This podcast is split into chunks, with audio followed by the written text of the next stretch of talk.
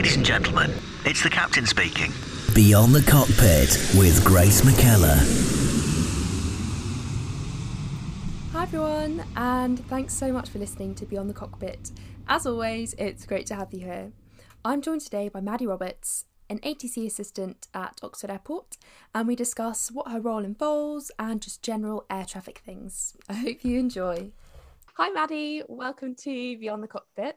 Thank you so much for joining me. Thank you very much. So starting off, how did you decide that you wanted to be an air traffic controller or go into ATC? I always knew I wanted to do, you know, kind of have a job within aviation. It's a bit of a tricky one because as you know, with your flight training, it's quite an expensive hobby to have, an expensive job to get into if you wanted to. I knew I never wanted to be an airline pilot for some reason. It just... you know, we have family, friends and stuff that do it, but it never really interested me for some reason. I love flying, but I just never wanted to have it as a job. So my dad flies privately, so I spent a lot of time kind of growing up around airfields, and you get to know a lot of people. Like, airfields are very social, and you meet people from, you know, doctors to teachers to ex-airline pilots to ex-air traffic controllers, and that's kind of how I started hearing about it. I met a few ex-NATS guys at first, and they kind of take you under the wing, and it's, you know, oh, what do you want to do when you're older? And yeah, one of these ex-air traffic controllers from Heathrow,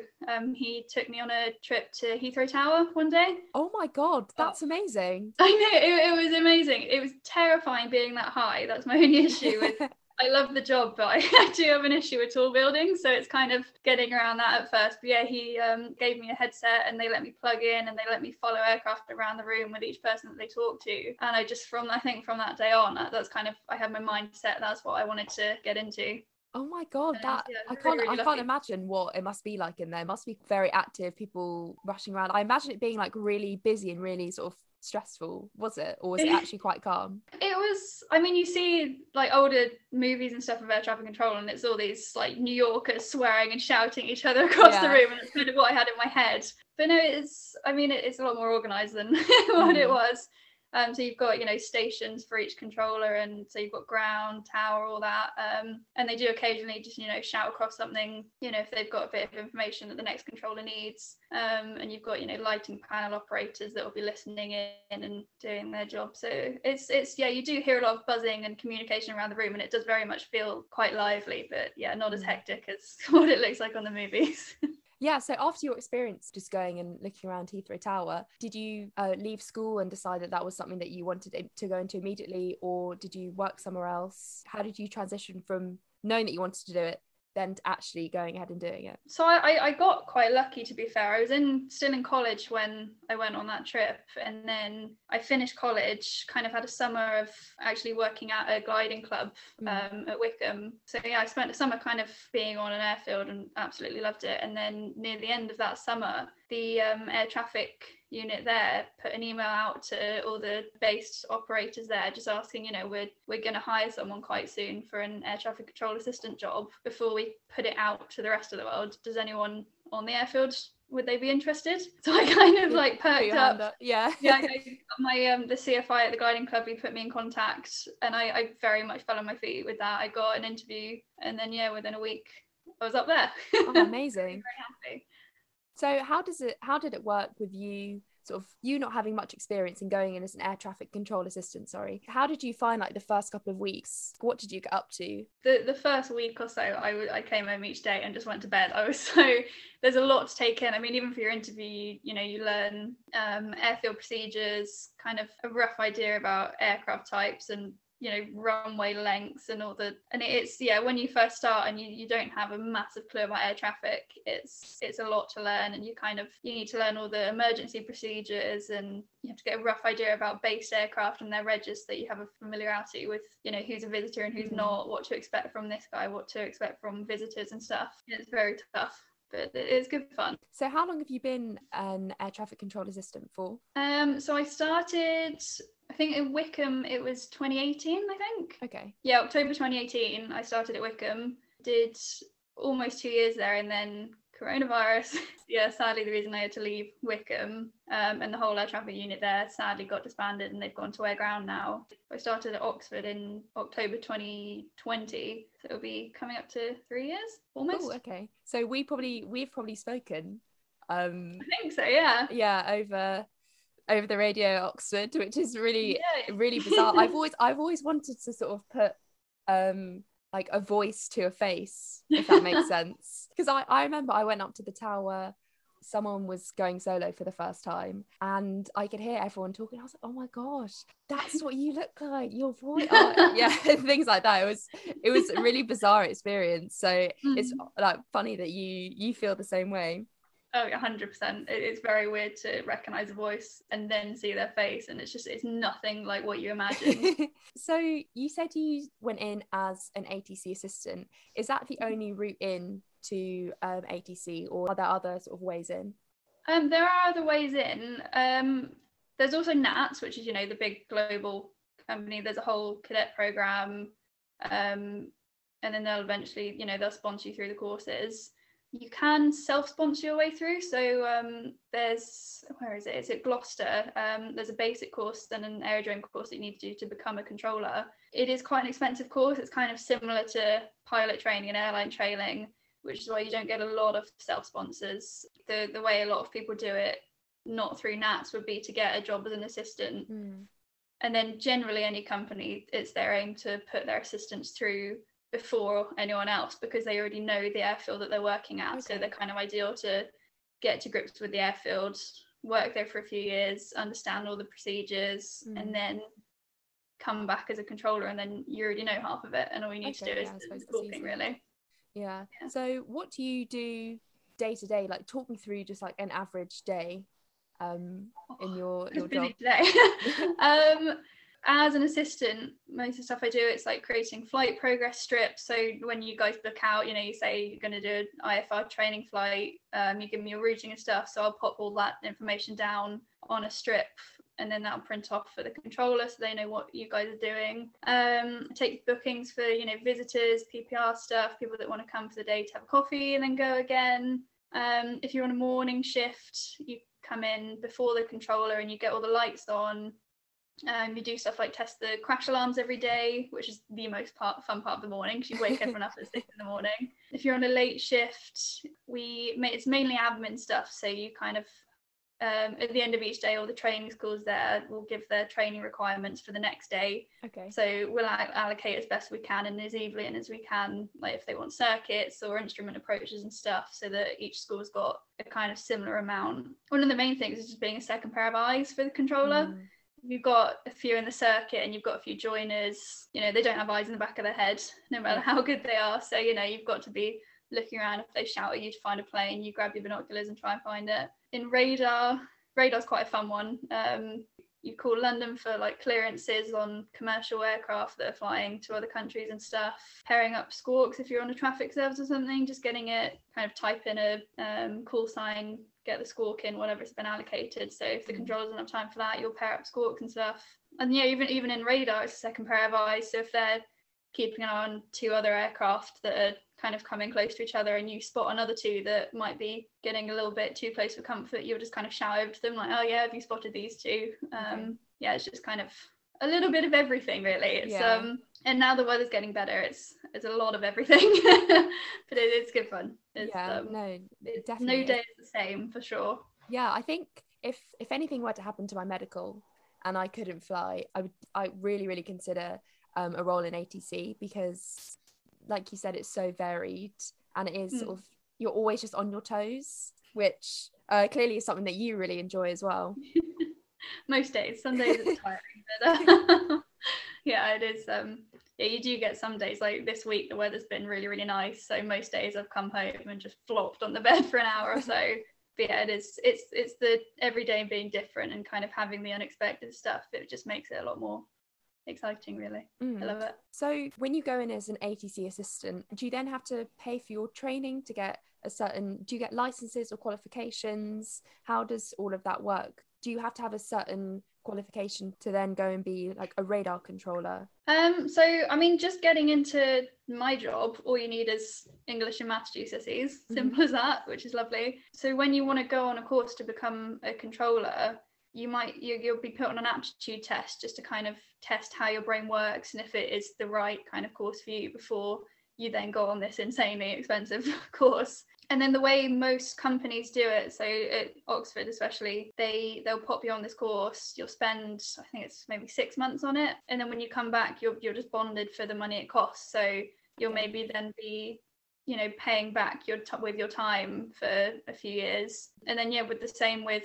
radar or approach or any other course that you want to go on, it's just they'll send you on it and then you come back, get valid, and then pay back with your time again. So you can make your way and progress right up to, you know, a tri-rated controller completely free of charge, and you just pay back with your time. Okay, so what's a tri-rated controller? So it's someone who's valid as a tower controller, so only sat on the tower and everything's visual. Radar controller, so you're sat downstairs controlling them with a little dots on the screen. And then approach controller, so it's when if radar's shut, so you sat in the tower doing a procedural service. Okay, so everything, all the separations based on this aircraft's going to climb to this altitude in this certain amount of time, and they'll be separated by however much, and you kind of work it all out in your head, which sounds terrifying, but we'll get there one day.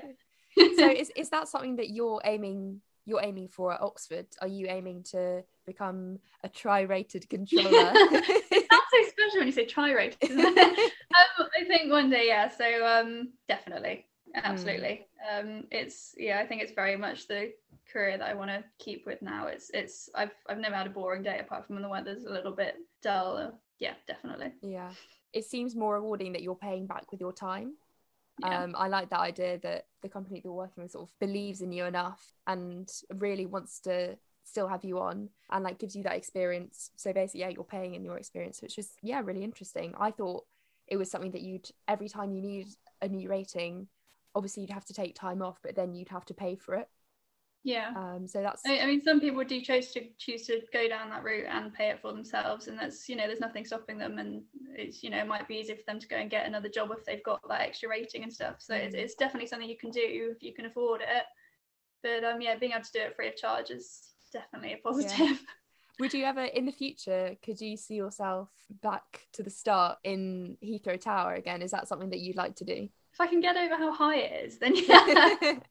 It's everything was a little bit dizzy for the first 5 minutes, but no, it was amazing being up there, and yeah, maybe one day. So you said that the first place that you worked at was shut down because of COVID and everything. So with general aviation opening up again, how has that affected your role? Have you noticed there's been a steep increase of like more activity, or has it sort of been more a gradual thing and it's been sort of less sudden? I think because they've kind of split it into two. So from, I think it was the 29th or something, you could fly solo or do commercial training. And then on the 12th of April, you could then fly with an instructor, so someone out of your bubble. It's kind of, it has given it that slightly steadier increase in movement, which has been quite nice, because I've not been at Oxford that long as well. So kind of getting used to busy days. I think my first proper busy day when I sat up there on my own, it was interesting. It was definitely a new experience, and it was tiring. But now I think this is the first week of really good weather we've had, and anyone sees the sun, and we're in England and GA's allowed again, and they all just rush to their aircraft. So it's, yeah, since the 12th of April especially, there has been the odd really busy day, or just it can go from nothing to a big flurry of everyone going in and out, and then nothing again, and then a big flurry of everyone coming back in. And so, I mean, at Heathrow, you've got, you know, 2 minutes of departure or whatever they've got, and it's quite a steady flow and constant. But I think at GA airfields, you can just have from 0 to like 20 in the space of 5 minutes, and it can get a bit crazy sometimes. I've even experienced that sort of flying around when you feel like you're the only person there, and then suddenly there are about like 4 people ahead of you trying to get an approach into Oxford. Yeah. So it's like, where's everyone come from? Yeah, there were days the booking in phone has just been ringing off the hook. You hang up and the next person's on, and you just can't take your headset off all day because everyone wants in on it. So since everyone's been back allowed flying, there have been a few days of knackering. So what would you say is the greatest challenge that you've encountered, or most difficult thing that you've had to deal with? So for example, when you said setting up the runway, is that quite difficult? I have no idea what's involved in all of that. I mean, that bit's quite easy. It's just switching on some lights and then getting all that stuff ready. I think challenges, I think dealing with any kind of incident is always a challenge, no matter how many you've seen. And you do training every now and then, and you're trained for the worst case scenario in any case. You know, when someone calls a pound or something, you're like, no matter how experienced you are, your heart always sinks a little bit. Because even assistant, you've got your list of jobs that you need to do if someone calls an emergency or calls a pound or something happens. And it's just, you know, making your way calmly through them and getting everything done, getting an emergency services call, just getting the right people to know about it, you know, letting ops know so they know what they need to do, and just kind of getting through that list of things you need to have done so that, you know, you get the best possible outcome for whatever's happening. So I think any time, even practices, like we have to do practice call-outs just so that, you know, we're ready. And even when I do practice call-outs, my hands are shaking a little bit. I think it feels worse doing a practice because you're kind of annoying the poor fire crew that you're making go out in the rain to do it. I think all the worst case scenarios, it's always there in the back of your head. But, you know, we're very much ready for it, which is good. So on the flip side, what would you say is the best bit of your role? I think a lot of it is the kind of varieties, you know, you hear it a lot, but, you know, no day is the same, and it's always something interesting is going to happen. And I think a lot of it is the people I've met through it, and the kind of opportunities that's given me. So I've been able to go flying with people I've met. I've made a lot of friends from the flying schools and just kind of private owners. And sometimes you don't need to ask, and they'll just, you know, do you want to come in this thing? And I've been taken down to the seaside before. I've been in Twin.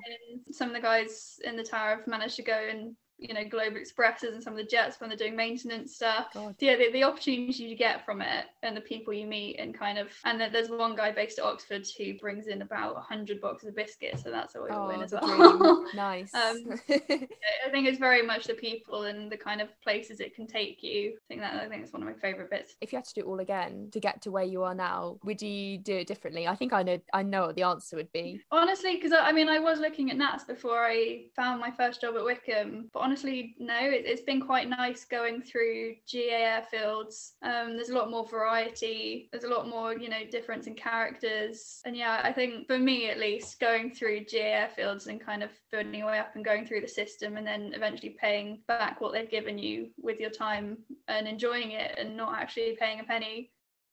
I hope I wouldn't change it, really. I've had a great time. That sounds like a great route to go down, because you are getting that experience and you are meeting people. You'd be learning in a more natural environment as opposed to sort of, I don't know what's involved in the NATS course, sorry. It's nice being able to sit as an assistant and, you know, watch controllers. You get to know the airfield and everything, and you can literally watch what you then want to be doing and, you know, move a metre across the room and you're there, hopefully. How long will you be an assistant for before you're not an assistant?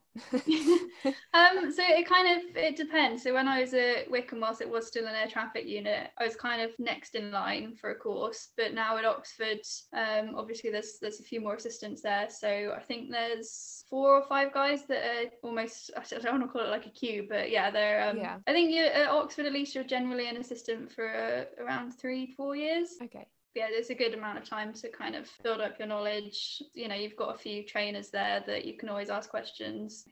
If someone came up to you and said, look, I'm really interested in becoming an air traffic controller or an air traffic control assistant, what advice would you give them? The first thing is maybe NATS. It's always a kind of straight line in, if you wanted to go that route, or just start hanging around airfields, to be fair. If there's not an assistant job going or a air traffic job going, you know, you can always start from, if there's an ops job going at an airfield, and you can, you know, keep in contact, get to know air traffic. Next time there's a job open, you know, be the one to get first in there, get any kind of job. I know a few people at Oxford that have gone from refuel to ground handlers to fire crew to ops and then into air traffic. There's routes once you're kind of in a company and you get to know the people and you just start socializing, networking. Once you're in somewhere and you've got your name out there, just slowly build your way up if you can. Because I don't know about you, but I've found everyone that I've met over the last 2.5 years really, really friendly, and like you said at the beginning, just really willing to help and sort of take you under their wing and show you the ropes and everything. And hopefully that's something that will continue to happen throughout both of our careers. As an air traffic control assistant, I'm just really interested to hear about your day-to-day and sort of what you get up to. And you know, obviously every day is different, but I didn't realize that there was like a morning and like an evening shift, but obviously that makes sense because the airfield is open quite early, especially in the summertime. I remember when I was training, you could call up and extend the closing times for doing like night circuits and stuff. Oh yeah, we've got, I think we had one of those yesterday where the guy stayed until 10:30. Last week we stayed open until, I think it was 5 minutes to midnight for one of the jets to come back. Oh my gosh. Yeah, they you do occasionally, you've got to be quite flexible. But, you know, you always get paid overtime if you need it. Get quite well looked after in return. Mm. Yeah, that's definitely something that I've learnt about, is actually the whole sort of being bonded to your training and just getting that experience. I thought that there was only one or two routes in. Yeah, in terms of getting in and networking and, you know, not actually having to pay a penny, it's a good route to get into. Mm.